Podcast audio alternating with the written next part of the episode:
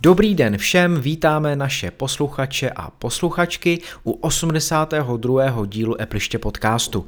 Jsme tu zas, ale jsme o jednoho kratší, čili dnes to bude ve dvojici, takže za mikrofonem slyšíte mě, Tomáše Svobodu. A mě, Petra Škutu. Jsem si myslel, Petře, že si třeba uděláš srandu, řekneš Adama Kose. Ne, to už aby... je ohrané. to už je ohrané, to už tady jednou bylo. Tak, no, uh, jsme tu dva a máme připravená čtyři témata, která budeme probírat. Uh, prvním z nich tak je iMac, vůbec to zařízení jako takové, protože mě dneska překvapilo, když na mě vyskočila zpráva, že vlastně první iMac s 5K displejem už je brán Applem jako zastaralé zařízení, takže si projdeme historii vůbec tady toho zařízení. Uh, Uh, druhým tématem tak je zase pro mě překvapivá zpráva, kdy teda FaceTime dostal konečně a až teď podporu Full HD rozlišení. Takže zase to probereme, co to může znamenat a vůbec FaceTime uh, jako takový. Uh, hodně se poslední dobou a posledních pár měsíců řešily poplatky vývojářů v App Storeu u jejich aplikací, které musí platit Apple za to, že vůbec můžou mít aplikace v jeho obchodě. No a tam se s tím poměrně razantně hnulo. Takže si to okomentujeme. No a posledním tématem tak je iPhone s periskopem. Periskopové čočky nebo periskopové uskládání eh, těch eh, čoček tak by mělo umožnit daleko větší optický zoom takže si o tom řekneme co a jak. No a teď už je tady Petr se svými patrony, které má dokonale připravené. Přátelé, chcete podpořit náš podcast? Zavítejte na patreon.com nebo do stejnojmené aplikace v App Store. Najdete tam náš profil Appliště a hned se můžete přidat. Za dolar pěkně poděkujeme a v seznamu dolarových patronů je Michal, Mr. B, Petr Olša, Ondřej Matoušek, Pavel Mráz, Radim Grebeníček, David Volek, Jakub Kral.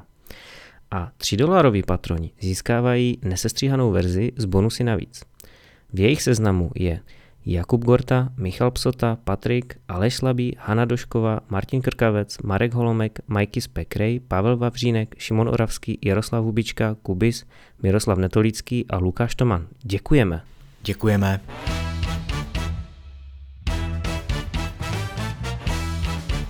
Apple iMac s 5K displejem, který byl uveden v roce 2014, tak už je brán Applem jako zastaralé zařízení. To znamená, je to... Není. Špatně. Je výběhové zařízení. Tak je výběhové, tak zastaralé bude teprve, že jo? Zastaralý ono... je ten, ten, ten obyčejný, bez retinový. Retinový je výběhový. Ono Jasně. zase, to, je, to jsou ty české překlady jako to, to no, no, no. perlička. Jasně. A uh, mě jakoby opravdu jako spíš zaskočilo to, že vůbec tohleto jako je možný a že už je to tak dlouho, tak dávno, kdy Apple uvedl eh, tady ten počítač s 5K displejem, protože mně to přijde pořád jako, že to vlastně jako není tak dávno, že to je třeba jako pár let. A ono už je to 6 let naspět, skoro už 7 teda, kdy ten 5K display uváděl. A já si pamatuju, že my jsme natáčeli k tomu nějaký ještě videokast, ještě to teda bylo jako obrazový, a byli jsme v jedné prodejně nejmenovaného APRK, APR prodejce, který je teda v revoluční u, u Paládia, tak každý si může vyvodit, kdo to asi je. A koukali jsme tam na to a říkali jsme si, jo, ten displej je fakt jako jemňoučkej, fakt jako hezký, ale byla tam kolem toho spousta ale že vlastně jako, jestli je to vůbec jako potřeba a jestli vůbec ten výkon jako takový, který v té době nebyl ještě bůh ví jaký, eh, ten obraz utáhne, eh, co se týče procesoru a grafiky a podobně. Tak eh, Petře, jak ty jsi na to koukal, když vůbec to Apple uved, protože 5K rozlišení není to ani úplně nějaký standardní, tam se možná očekávalo jako 4K, on vlastně 4K byl, že jo, i, ale proč 5K a jaký jako byly vůbec tvoje pocity, když tohle Apple představoval? No, moje pocity jsou hlavně, že nevím, kde je revoluční a už vůbec nevím, kde je Palladium, takže nevím, jestli si to každý představí, Tome.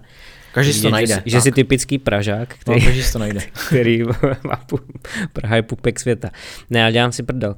Každopádně um, Já nevím proč pětka. Ono totiž s tím pětka dokonce byly jednu dobu problémy ve Windows, protože jako 4K je standard a pětka se tam nějak řešilo, že to jsou v podstatě nějak jestli ten monitor, pokud si dobře pamatuju ze servisu, když jsme ho měli rozebraný, tak tam byly dva kablíky přívodní, dva displayporty, ale už, už teďka z hlavy to rychle nevytáhnu a ne, nechci tady jako mystifikovat někoho v podcastu, ale vím, že to je opravdu hodně nestandardní a v podstatě nenajdeš moc panelů na trhu, které by využívaly tohle rozlišení. Jako 4K jasně, 8K jasně, protože to jsou ty přirozené násobky, ale, ale jako 5K Apple tehdy zvolil nevím z jakého důvodu a myslím si, že ani na té keynote to nějak extrémně nekomentovali. Jestli to vycházelo z toho rozlišení předchozího, tím, že vlastně uh, Macy měly 2560x1440 pixel, ty, které nebyly retinové, takže logicky, když to zvětšíš jakože dvojnásobně, tak ti potom vyjde těch 5K, no.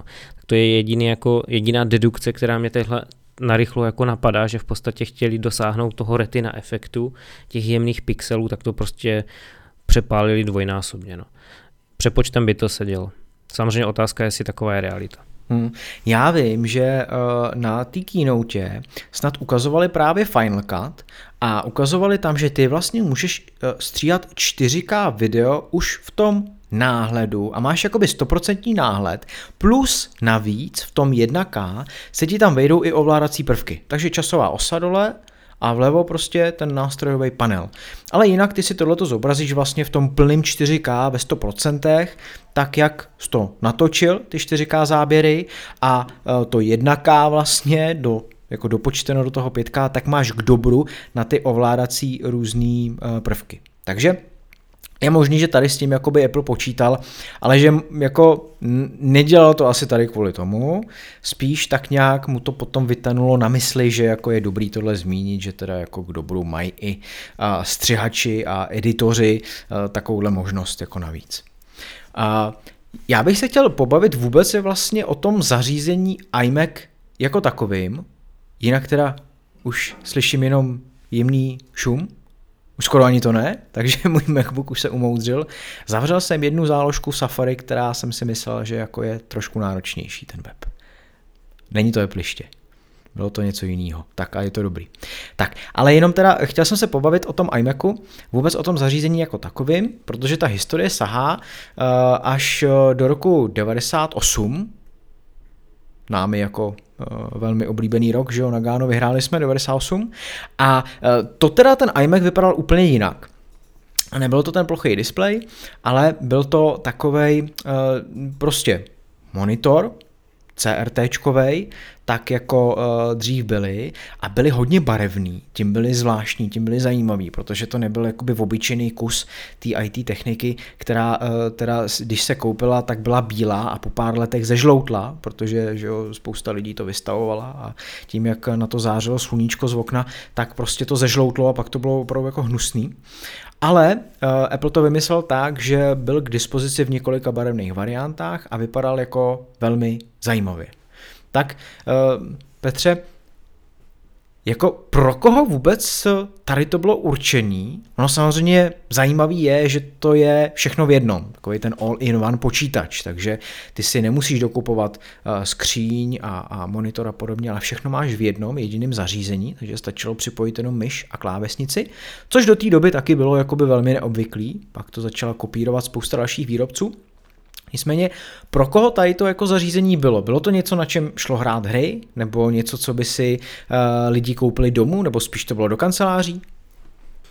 Já si teda pamatuju, že tyhle iMacy se objevovaly ve školách a to dokonce i v českých školách, nevím, jak se to stalo. Hmm. Ale ty G3, pokud myslíš tady tyhle barevné modely, ano, ano. tak ty, ty, ty nějakým způsobem se dostávaly do škol a to teda i do českých, což což bych řekl, že jako takový malý zázrak, protože tady, když v 90. přišel Microsoft, tak, tak prostě se řeklo, že české školství pojede na Windows a, a budou tam nějaké exkluzivní díly, které tak trošku fungují až do dnes.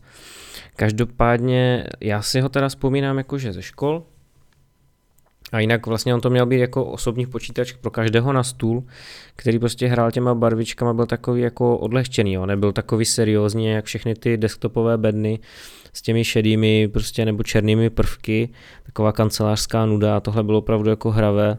A i ta 15-palcová obrazovka byla určena spíše pro práci. Jako slovo herní a Mac, tak to tady řešíme asi jako za celou dobu, co jsem se přidal k Appliště podcastu a v podstatě to nikdy nemůžem dořešit, protože tohle slovní spojení je velmi takové jako uh, divoké. Je to takový oxymoron až, jo, by se No, bohužel. Bylo to zajímavé vlastně i tím, že jako iMac jako takovej, tak vlastně v 98. Uh, to byla, řekněme, jako jediná verze, která byla jako tlustá, řekněme. Byl to ten CRT uh, monitor, který ještě měl teda poměrně jakoby velký jako zadek, když to tak řeknu. A potom od roku 2002, tak už Apple si jel ty plochý obrazovky, takže ač teda uhlopříčka byla stejná, 15 palců, tak to už bylo hodně plochý a už zase to bylo něčím jakoby úplně jiný, jo? což si nedokážu představit teď, že by Apple přišel s novým iMacem a představil jako o tolik jiný design a řekl by tak a teďka je tady iMac, my jsme designově to vyřešili úplně jinak a teď bude vypadat takhle. Protože tam ten skok mezi verzí 98 a 2002, respektive mezi iMacem G3 a iMacem G4, tak byl fakt obrovský. A, vypadalo to pak už tak, že prostě to byl takový kopeček a z toho uh, šlo rameno a plochá obrazovka. No a když to teda vezmu pak dál, tak eh, v roce 2004, o dva roky později, tak přišla G5 a ta už se hodně podobala těm dnešním iMacům, to znamená, byla tam taková ta zakřivená nožka a plochá obrazovka. Tam už i Apple teda zvětšil uh, úhlopříčku na 17 palců, kterou i v roce 2006 dodržel a 2007 tak eh, přišel s 20 palcovou úhlopříčkou. Jinak teda Petr mi tady píše, ano, já jsem to jako chtěl zmínit, jsem na to zapomněl, tak přezdívalo se tomu lampička, kdy když zadáte do Google výraz Apple lampička, tak vám to vyhodí právě tu G4.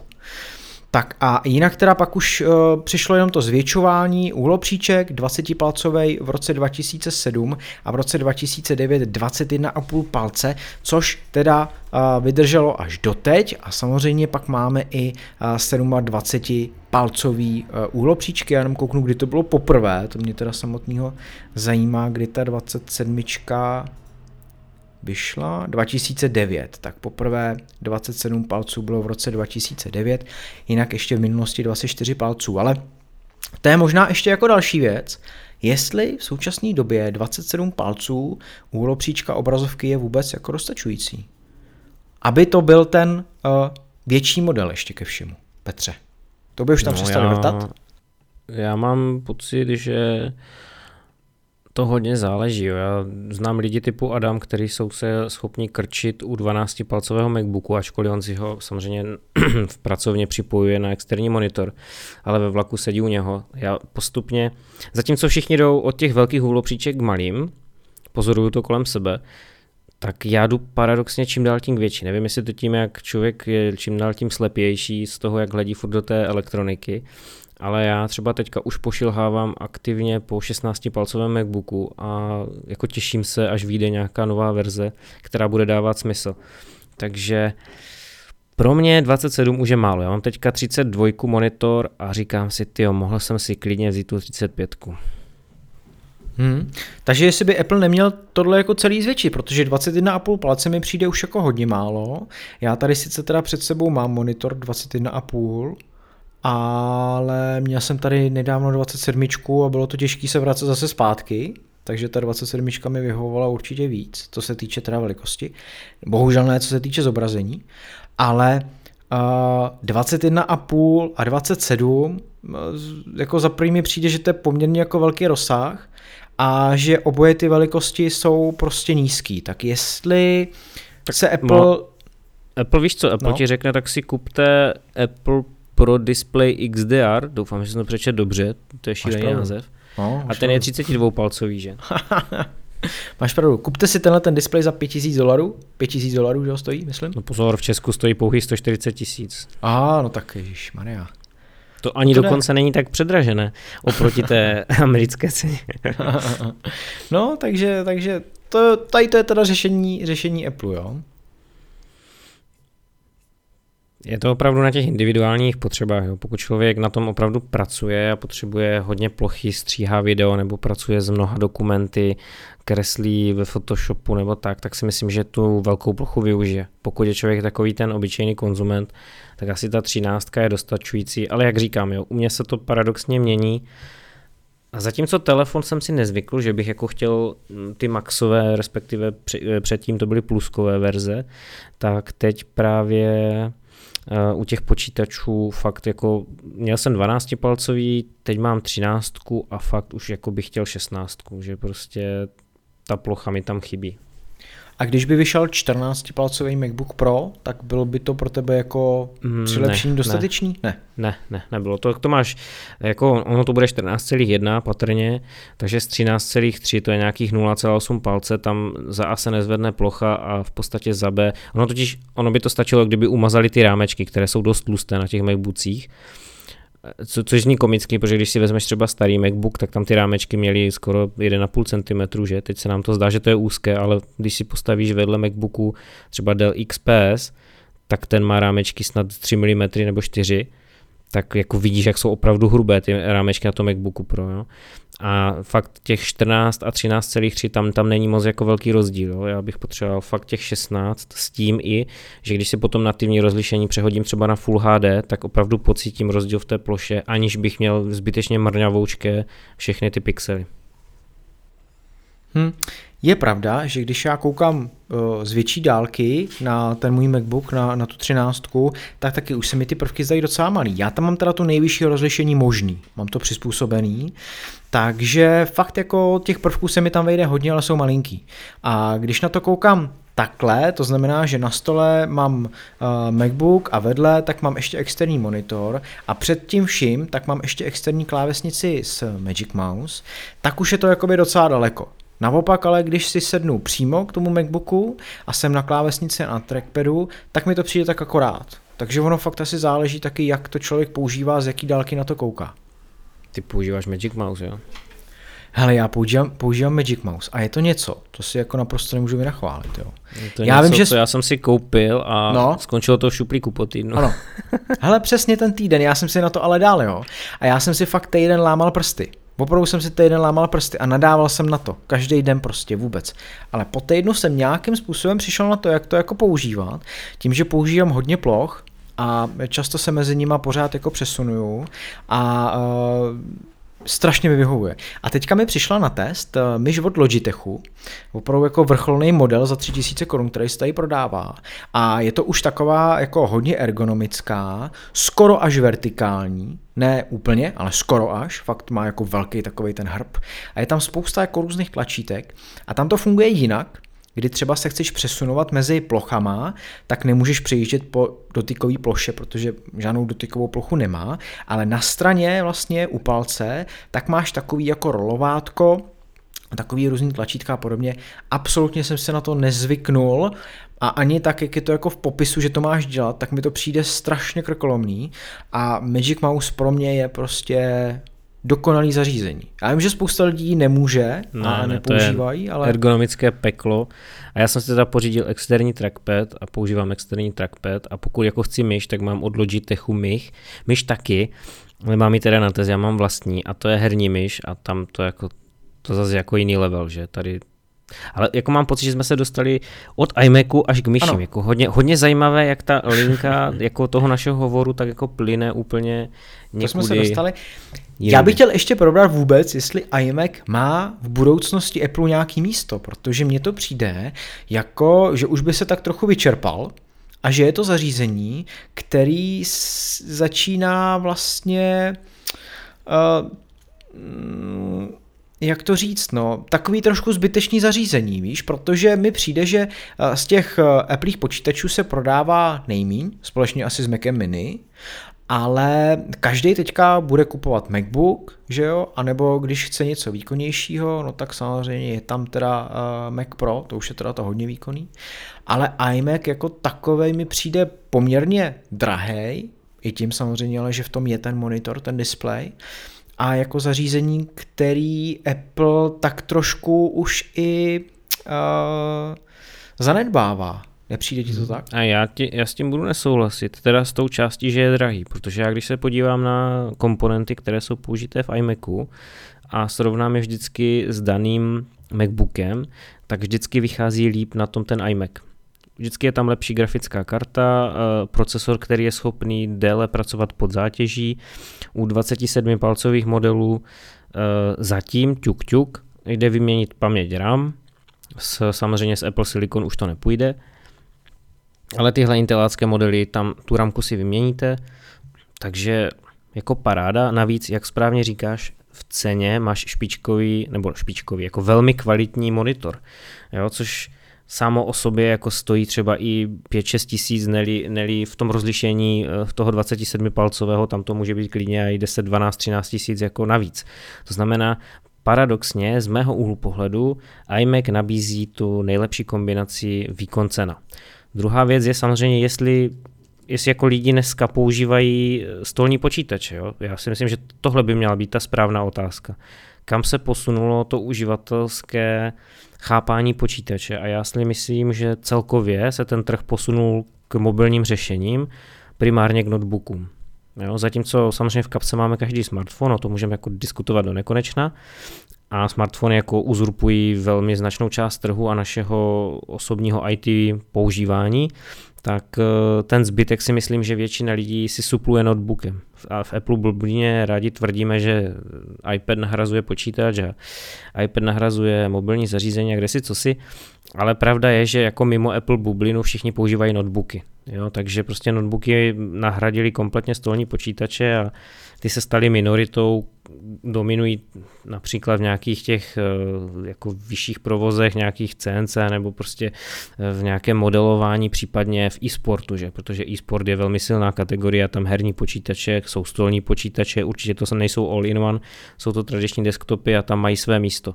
Ale jako pro obyčejného uživatele už dneska stolní počítač ve svém tradičním slova smyslu nedává moc smysl, jako nemá, nemá využití. No a tvůj odhad na to, kde asi uh, by mohl Apple být za 10 let, dejme tomu, za 10 let, udrží si ještě iMacy svoji prodejnost, aspoň takovou, jaká je teď a bude o ně zájem, nebo už je to opravdu jako uh, vypotřebovaný segment úplně? Hmm. Tohle je hodně střílení od boku. A já k tomu řeknu jenom, že nechci střílet od boku a že Apple se snaží prodávat co nejvíc zařízení. Takže Apple si tu nabídku ještě nějakou dobu udrží. Nevím, jestli 10 let, ale ten počítač jen tak nezmizí.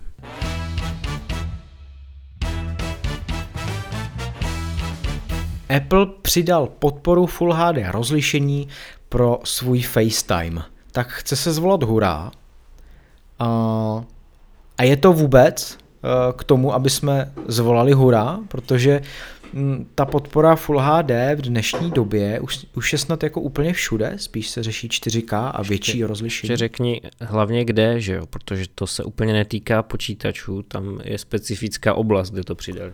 Ano, tak přidali to pro iPhone 8 a starší, to znamená, že... Novější. Pokud, a nově, no takhle vlastně novější, jo. No, jak a starší to by bylo co? jo, to by bylo třeba hustý. na SEčku, že by si zhodil Full HD no, FaceTime. No, no, no, no, no.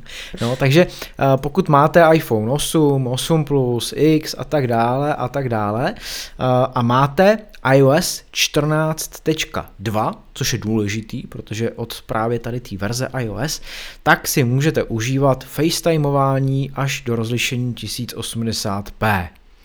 No, říkám až, protože samozřejmě důležitý je, jaký máte připojení, protože dynamicky se to přepíná.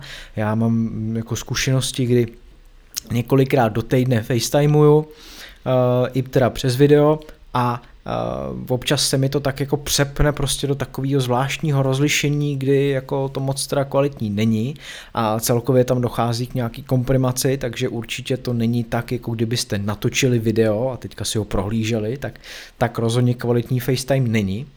Ale je to teda jako významný krok dopředu, Petře, nebo je to něco, co, na čím bychom tak jako měli mávnout rukou? Tak já bych chtěl říct, že ano, že třeba v rámci výuky by se mi to líbilo, že ty děcka neuvidím jako rozkostičkované a rozpixelované, ale jako reálně nikdo nepoužívá FaceTime v oblasti že jo, vzdělávání, takže mi to je vlastně jako úplně jedno.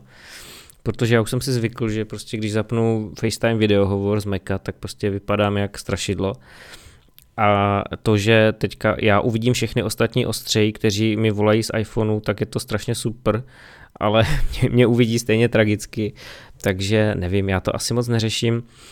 Víš, co tam je mnohem zajímavější to, že vlastně Apple to udělal potichu nějak žádnou s fanfárou to neoznamoval. Dokonce to nebylo ani v těch poznámkách vydání té aktualizace. Jo. Tam bylo plno jiných věcí, opravy chyb, nějaké nové ty funkce a tady tyhle srandičky.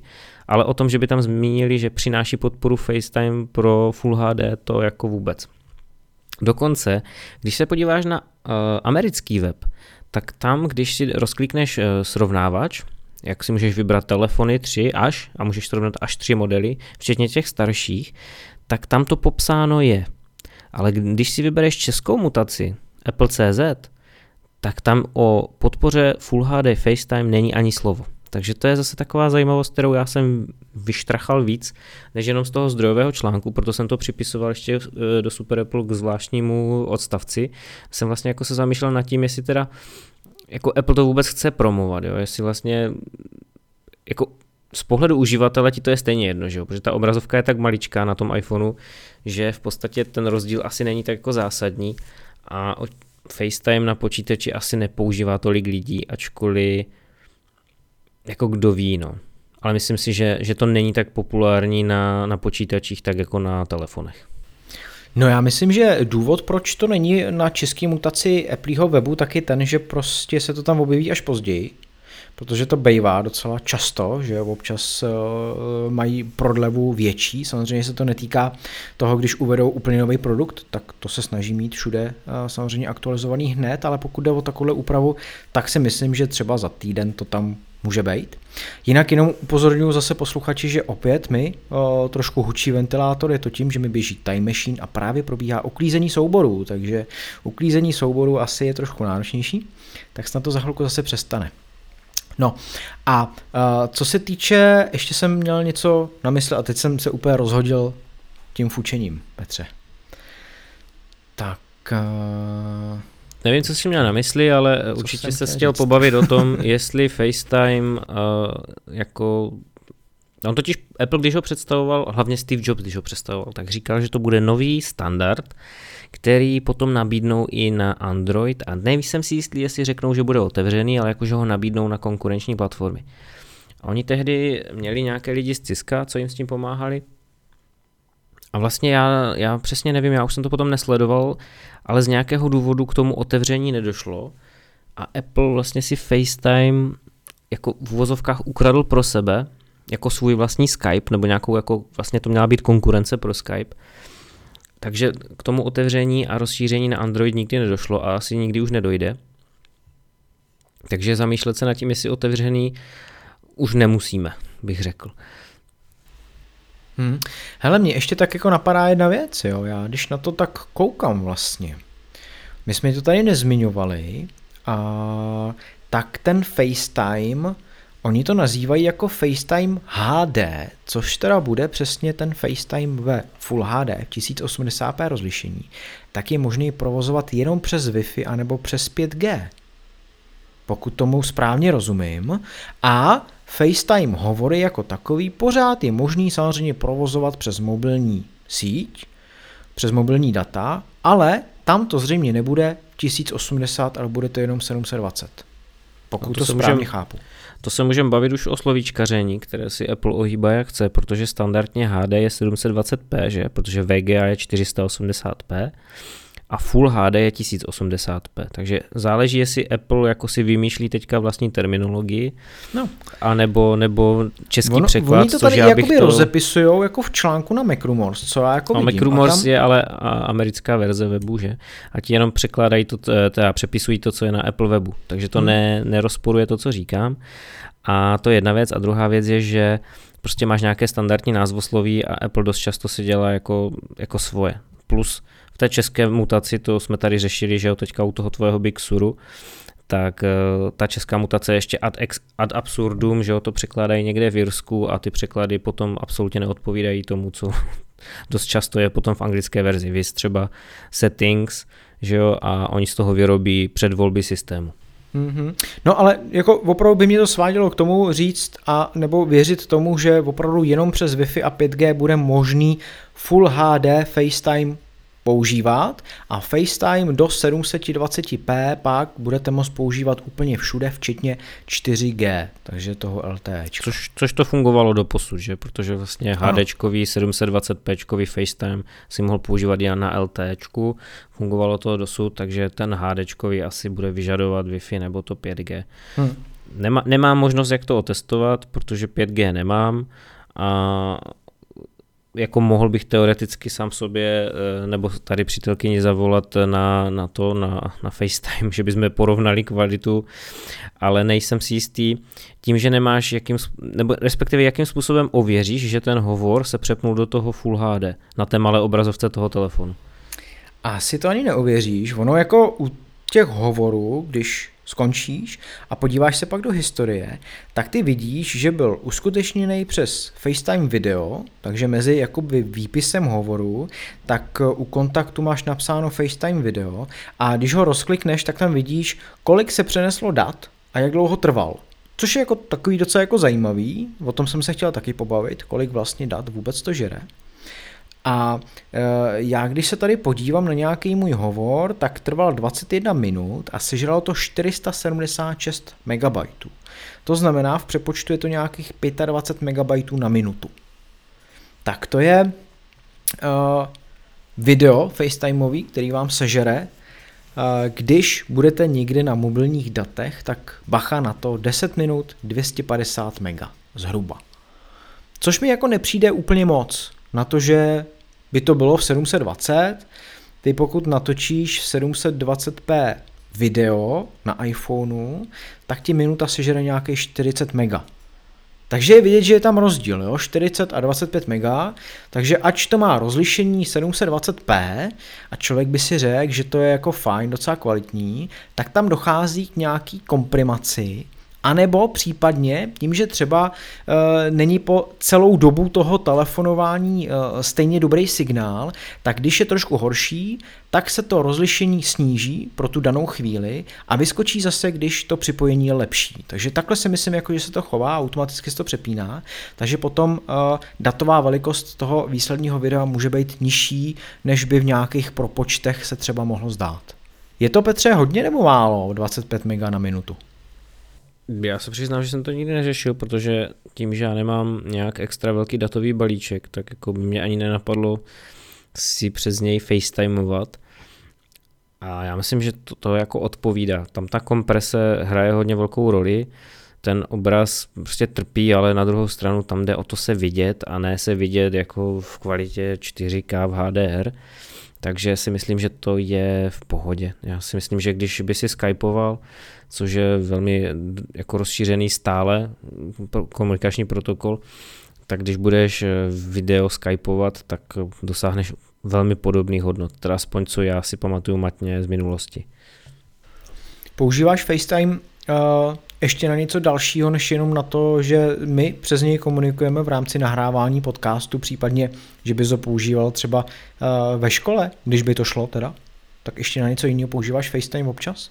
Mm, my si jako v rodině FaceTimujeme, jako video málo kdy, audio velmi často, protože jsme v různých lokalitách s různým signálem a ten, tím, že to je přes internet, tak ta hlasová kvalita je úplně na jiné úrovni. Navíc já takhle můžu FaceTimeovat z iPadu a nemusím se spolehat na to, že iPhone musí být v dosahu na dané Wi-Fi a tak dál. Takže jako v rámci rodiny ano, s lidmi, co mají Apple někdy, pokud vím, že oni přijmou FaceTime audio, ale většinou, většinou ne. Většinou jako v rámci školy komunikujeme přes Teams, protože prostě tam máme všichni účet, je to ověřené a je to strašně jednoduché v rámci toho ekosystému Microsoftu, co se používá, tak prostě ty Teamsy jsou jasná volba. A co se týče, když mi chodí pozvánky od třeba nějakých eh, jiných subjektů mimo školu, třeba když eh, se budu věnovat nějakému svojímu školící činnosti a tak dále, nebo prostě spolupracuju s dalšími lidmi na tvorbě webu a tak dále, tak mi vždycky chodí pozvánky na Google Meet Jo, a tam ta kvalita je hodně taková jako různá. Mně se na tom Google Meetu líbí, že nepotřebuješ nic instalovat, že vlastně otevřeš webový prohlížeč a frčíš. Na druhou stranu někdy je ten obraz krásný a někdy to stojí za starou belu, ale tak to se dá podle mě vztáhnout na všechny ty streamovací služby, že tam je tolik proměných, které ty absolutně nemá šanci ovlivnit, že porovnávat je to opravdu obtížné. Uh, Možná se mohlo zdát, že když Apple uved FaceTime, tak uh, najednou se změní vůbec jakoby používání uh, telefonu uživatelema a ty už nebudou telefonovat klasicky uh, s telefonem u ucha, ale budou ho mít před sebou a budou komunikovat s tím člověkem nejen teda zvukově, ale i obrazově. Tak myslíš si, že opravdu tady to se jakoby děje, že postupem těch let přibývají lidi, kteří už spíš volí ten ať už FaceTime, anebo jako jinou, jiný způsob videokomunikace a preferují ho nad tím jakoby obyčejným zvednutím telefonu a přiložením k uchu? Mm, ne, nemyslím si. Uh, řeknu ti jednu věc, jo. Apple vždycky, všichni ho bereme jako, že ty zase dostřílel do vlastních řad, ale uh, já si vzpomínám, že jsem měl Nokia ty přesně nevím, co to bylo, jestli to bylo E50 něco nebo něco takového. Ona měla kamerku, eh, přední kamerku a podporovala 3G sítě. No a tehdy, v těch dřevních dobách, my jsme byli někdy v roce 2009, to bylo tuším, na brněnském výstavišti, což bylo asi jedno ze čtyř míst v republice, kde mělo O2 3G BTSky. A 3G bylo v uvozovkách revoluční tím, že kromě toho, že přinášelo velké rychlosti oproti Edge a 2G obecně, tak eh, umožňovalo videohovory. V zahraničí samozřejmě 3G sítě byly trošku na jiném levelu než tady u nás, ty, ty čtyři místa. My jsme si to vyzkoušeli a vlastně nikomu jako to nepřišlo přirozené. A já doteď neznám lidi, kteří řeší jako něco vážnějšího. Jo? Pokud řeší nějakou, nějakou obyčej, nějaký obyčejný hovor, tak možná lidé inklinují k tomu videohovoru, ale já, jako co já kolem sebe vídám, jak se týče školy, tak třeba biznisu, tak jako lidi si normálně volají prostě hlasově, jako ne, ne, zvu, ne videohovory. Videohovory moc nefrčí, to se týká jenom prostě teďka koronaviru, že všechny schůzky přešly e, do nějakého režimu prostě videohovoru, ale tam zase sedíš většinou u počítače a ne u telefonu a něco u toho děláš, píšeš si poznámky, zapisuješ si nebo řešíš agendu, kalendář a tak dál. Takže nevím, jestli zase takovouhle schůzku potom můžu považovat za videohovor. Já si myslím, že v obyčejné komunikaci dvou lidí prostě ten hlas bude převládat, protože to je přirozenější. Tak možná ta globální pandemie bude i k tomu, že uh, víc lidí začne videotelefonovat.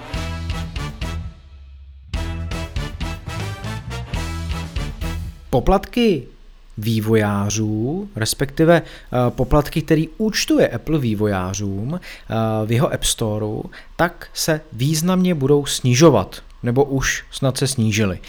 Uh, Začal to Epic Games, vývojářský studio, který má na hrbu nejen hru Fortnite a před pár měsíci tak jako začal takovou válku s Applem, kdy se mu nelíbilo, že on přidal do uh, své hry uh, úplně jiný způsob nákupů v aplikaci, to je takový to, když si nakupujete nějaké rozšíření ve hře třeba a podobně, a obešel tím Apple, to znamená cokoliv ty hráči provedli a uskutečnili tady ten nákup, tak nic Apple nešlo a všechno šlo do kapsy Epic Games. Tak a začal vlastně tím válku, která byla, řekl bych tak třeba z 95% hodně širokou veřejností jako odmítnutá. A tak opravdu 95% lidí si klepalo na čelo a říkalo si, ty jako mají to vůbec jako zapotřebí, tak přeci používají App Store Apple a jsou tam nastavené podmínky, proč je chtějí teďka obcházet, když s nima souhlasili a teďka si s nima takhle zadají. Ale vypadá to, že to nese svoje ovoce, Petře, že jo? No, já bych nám doplnil, že vlastně tenhle 30% poplatek zase nevymyslel Apple, ať se to může zdát, protože tenhle 30% poplatek už tady byl třeba na Steamu a podobných a on je jako hodně rozšířený, jo? nepoužívá ho jenom Apple, ale Google, Sony, eh, PlayStation Store, eh, Microsoft to má ve svém storu, jo? Google, jsem říkal, možná už se teď, teďka v tom trošku zamotal, ale každopádně je to rozšířené a těch 30% s tím je problém a proč vlastně ten, ti Epic do toho šli, že já jsem viděl video, ale přesně teďka ho nemůžu zmínit, když tak ho dáme do popisku podcastu. A jednalo se vlastně o historii tady těchto tady těchto poplatků, jo, za, to, za to, že někdo se o něco stará a vezme si nějakou část. A tady těch 30% tam popisovali, že vlastně pochází z nějaké hluboké historie, kdy vlastně eh, v nějakém 18. 19. století, když byly sklady eh, v Americe, to stahovali, na, protože to bylo video z amerického prostředí, tak eh, známe tu, možná někteří, tu Boston Tea Party, jak vyházeli tehdy z těch lodí čaj a tak dál. Každopádně už tehdy vlastně ti skladníci, když přiváželi čaj čaje a další zboží ze vzdálených zemí, tak si vlastně brali 30% provizi za to, že umožnili skladovat a zároveň z těch skladů dále distribuovat, prodávat prostě zboží. Jo? Takže oni si brali nějakou marži. A je to nějakou historií prostě provázané až do dnešních dní.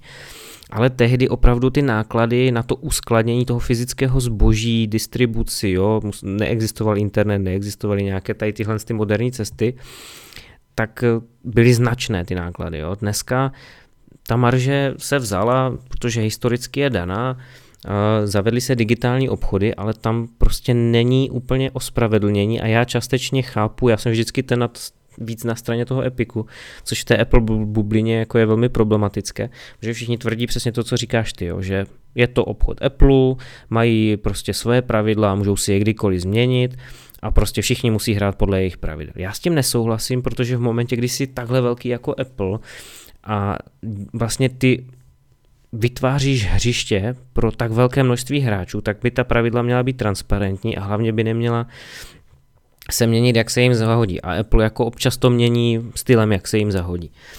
Takže ten Epic se naštval za A na výši toho poplatku, za B, jak ty pravidla vlastně fungují. Na, vlastně porušili pravidla tím, jak si správně říkal, že zavedli mm, jinou formu mikropladeb v aplikaci a navíc oni to udělali ještě tak nadrzo, že vlastně, když si chtěl koupit ty zlaťáky nebo co to přesně si tam mohl koupovat v tom Fortniteu, tak to udělali jako hodně viditelně, že vlastně buď si použil tu cestu toho standardního, toho App Storeu, čili přes Apple Pay, nebo přes eh, ověřenou metodu Apple a ta byla o 30% vyšší. Že? A potom tam byla nějaká ta jejich cesta, která vlastně e, využívala jejich nějakou webovou stránku. Ta teda nebyla o 30% levnější, ale mám pocit nějakých 20 něco, takže vlastně nechávali si do kapsy trošku víc. Každopádně bylo to levnější a jako nenápadně tím naznačovali, hele, Apple je ten zloděj, co vám krade peníze.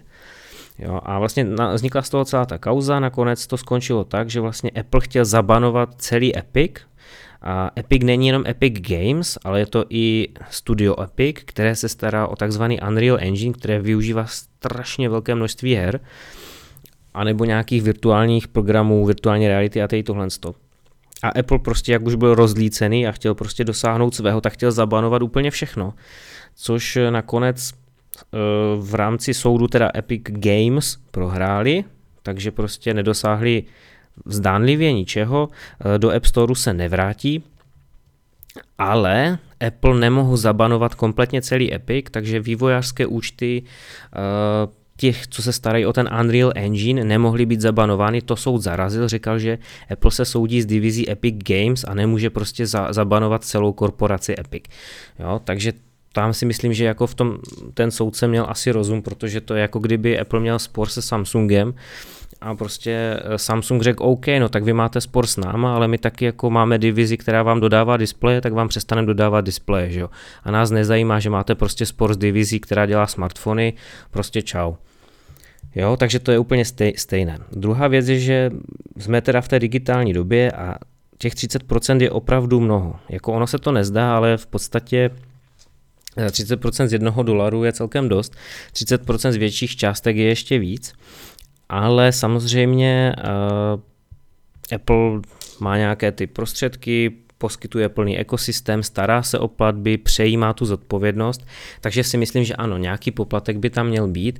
Jestli to je 30%, těžko říct. Teď se bude snižovat na 15% od 1. ledna 2021 s tou podmínkou, že vy nesmíte mít zisk vyšší než 1 milion amerických dolarů což pro většinu českých vývojářů menšího ražení je jako úleva, protože těch 15% eh, se jim teda vrátí. Druhá věc je, že opravdu velcí vývojáři, herní vývojáři nebo velké korporace typu Microsoft stejně budou muset Apple platit těch 30%.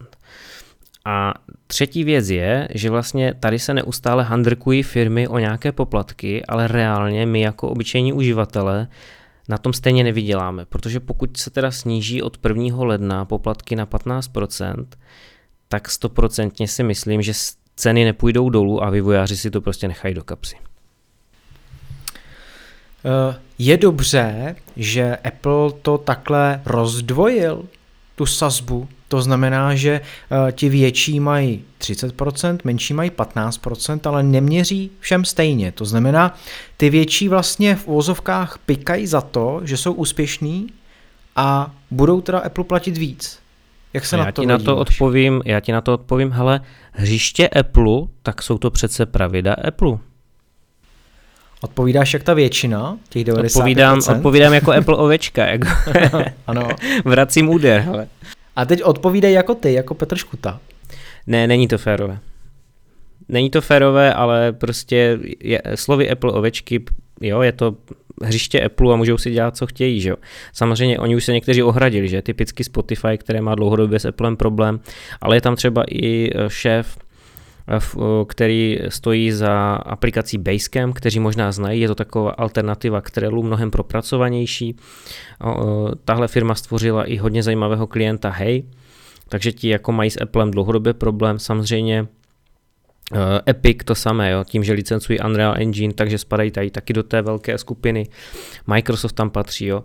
A těm velkým firmám se to samozřejmě nelíbí, že to, je jako, to je dvojí metr. Eh, Tim Cook vždycky tvrdil, nebo ještě před ním Steve Jobs, že prostě budou ke všem vývojářům féroví, ale vlastně jako nikdy nebyli v reálu. Tak a je tohleto napadnutelný soudně, tak aby zase uh, tam se vyvolal nějaký další spor, protože já si nemyslím, že tohleto skončí, že uh, od uh, příštího roku najednou všechno bude sluníčkový a všichni se uklidní a budou teda si pracovat na těch svých aplikacích a, a, a poslušně 15, případně 30% odevzdávat Apple. Tak uh, jaký může nastat další vývoj, nebo už se něco dalšího klube? Já si myslím, že se nic nestane. Nejsem teda odborník na právo, to možná, kdyby tady byl nějaký posluchač, tak nám řekne lépe, nebo kdyby tady byl vývojář, tak to bude ještě zajímavější na, jako pobavit se s vývojářem, jak to vidí on. Určitě pokud by to byl malý vývojář, tak si myslím, že tohle mu bude jako vhod, bude to schvalovat. Pokud by to byl zástupce nějaké větší firmy, tak si úplně nejsem jistý, jestli z toho je nadšený. Jo, ale Apple jako opravdu, když jdeme do důsledku, je to hřiště, které vytvořil Apple, je to v rámci jeho ekosystému a asi skutečně si může dělat, co chce to, že to není úplně férové a že tím v podstatě tak trošku nenápadně ukazuje, jako hele, ti, co máte hodně peněz, vy jste hamížní, tak vy se podělíte pěkně o těch 30%. Přijde mi to takové jako zvláštní, ale děje se to i v reálném světě, že jo? Ty máš prostě normální danění mzdy a pak máš prostě ti, co vydělávají hodně, tak za trest, že vydělávají hodně, tak mají solidární přirážku, že? A platí víc, víc daní než my, co máme jako průměrné mzdy.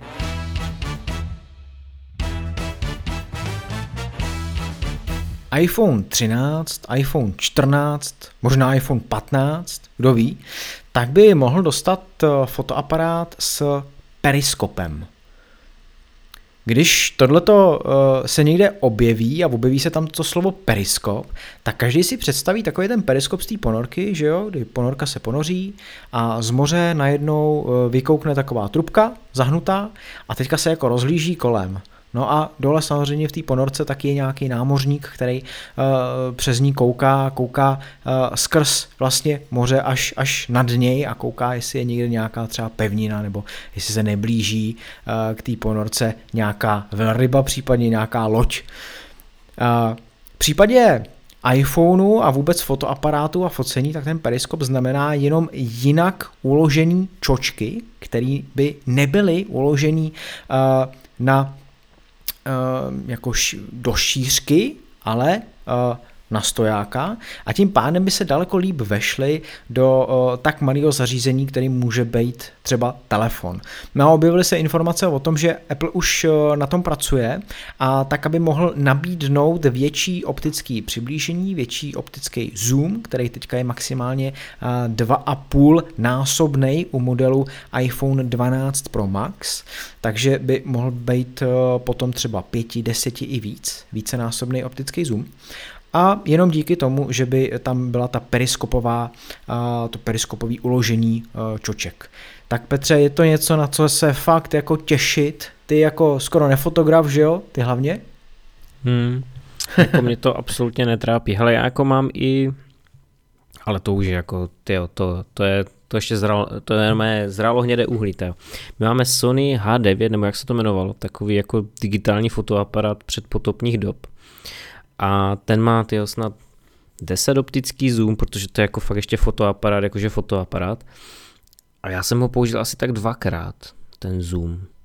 Jo, a na mobilu nepoužívám zoom vůbec, takže já vlastně nevím, jestli jako v telefonu chceš mít velký optický zoom, upřímně. No jestli ho jako vůbec jako chceš jako celkově mít, protože ty jsi mě naved teďka na to, že vlastně já jsem dřív, já jsem si jako svůj první foťák v 15 letech, po tom, co jsem eh, v létě měl brigádu na benzínce, tak po dvou měsících jsem zvládnul vydělat 15 tisíc. Což si myslím, že jako bylo jako velmi slušný, jako na brigádě za dva měsíce 15 tisíc v té době, to bylo jako super. A já všechny ty peníze jsem dal do foťáku a koupil jsem si Ultra Zoom od Panasonicu a on vypadal teda už jako zrcadlovka, ale nebyla to zrcadlovka, byl to fakt jako ultrazoom, tak jak se tomu říkalo a možná ještě říká doteď. A říkalo se tomu tak, protože přesně měl desetin, desetinásobný nebo patnáctinásobný zoom. A bylo to jako strašně moderní. Já bych to přirovnal k tomu, jak dneska jsou třeba moderní SUVčka, což jsou auta, které v podstatě jako moc výhod nenabízí oproti normálnímu nějakému kombíku spíš naopak, ale jsou prostě moderní. A myslím si, že to tak jako bylo i dřív, kdy prostě ty ultrazoomy fakt jako byly moderní, protože oni byli levnější než zrcadlovky. Uh, byl to poměrně jako velký bytelný foťák a uh, uměl toho už docela hodně. Ale teďka vlastně přesně jako přemýšlím zpátky, proč bylo potřeba mít takhle uh, široký zoom takhle široký jako ohnisko, když já taky na tom uh, iPhoneu většinou teda fotím bez jakýkoliv přibližování a naopak mi to vadí, protože u toho 11 Pro, tím jak má tři objektivy a já se přepnu na režim portrét, tak automaticky tímhletím přepnutím se vybírá teleobjektiv, který dvojnásobně přibližuje. A já většinou jsem jako poměrně blízko tomu objektu, který chci vyfotit tím portrétovým režimem, většinou teda je to náš syn, který se pořád uh, někam přesunuje neustále. A já musím pak manuálně vždycky jako oddalovat a přepínat si na uh, ten druhý objektiv, který přiblížení teda žádný nemá a podporuje portrétový režim.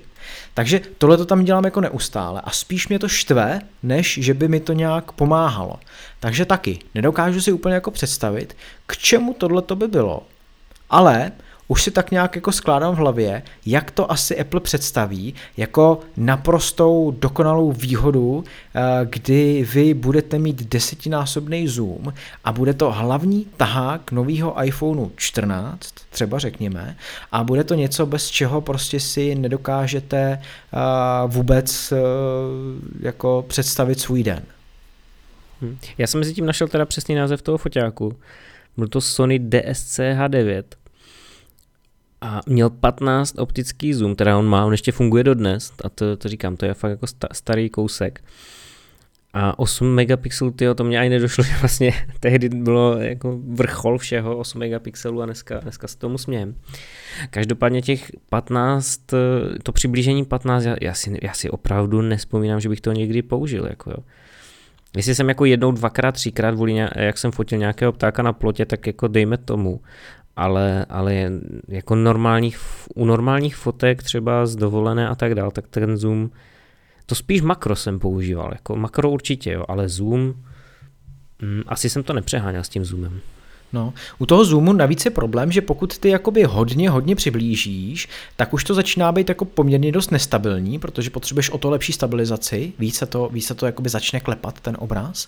A navíc tam dochází k tomu, že se snižuje světelnost, takže eh, velmi často, pokud eh, třeba posluchači mají zkušenost s objektivama do zrcadlovek, tak ty levnější a těch je jako celá řada, tak ty právě mají proměnlivou uh, clonu, proměnlivou světelnost a pokud uh, jsou zoomovací a vy si s nima přiblížíte, tak ta světelnost se zhoršuje. Takže jako je nutný potom samozřejmě zase fotografovat uh, buď to s, ve světelnějších podmínkách, anebo si poradit nějak jinak. Takže tady to jako jsem zvědavý, jak to Apple vymyslí a spíš jak to jako natáhne tomu, aby opravdu se to prodávalo, protože si taky nemyslím, že by to samo o sobě bylo něco, co by ty uživatelé opravdu využili, ale jak známe Apple, tak určitě nám řekne, k čemu to máme používat a na co je to vlastně dobrý.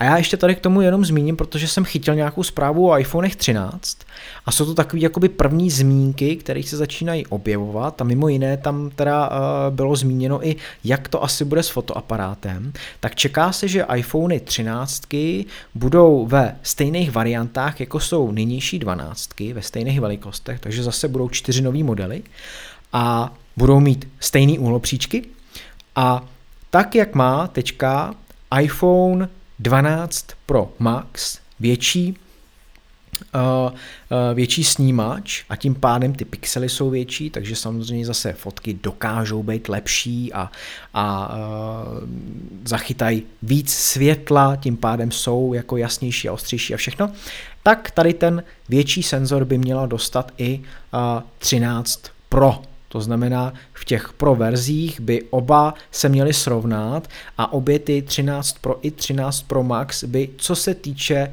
fotoaparátu, měly být jedna ku jedný. Takže už tam teďka nebude ten rozdíl jako u těch 12. Petře, my už jsme se o tom bavili možná jako dřív v některých eh, minulých dílech, ale co ty by si fakt jakoby uvítal u toho fotoaparátu, tak aby začal víc fotit, protože ty vždycky se tady vyjadřuješ, že v podstatě moc jako nefotografuješ na ten telefon. Ne, já si myslím, že nemusí každý uživatel jako automaticky fotit. Na druhou stranu já chápu, že dneska ty smartfony už nemají co nabídnout, tak prostě se snaží tlačit co nejvíc ty fotofunkce.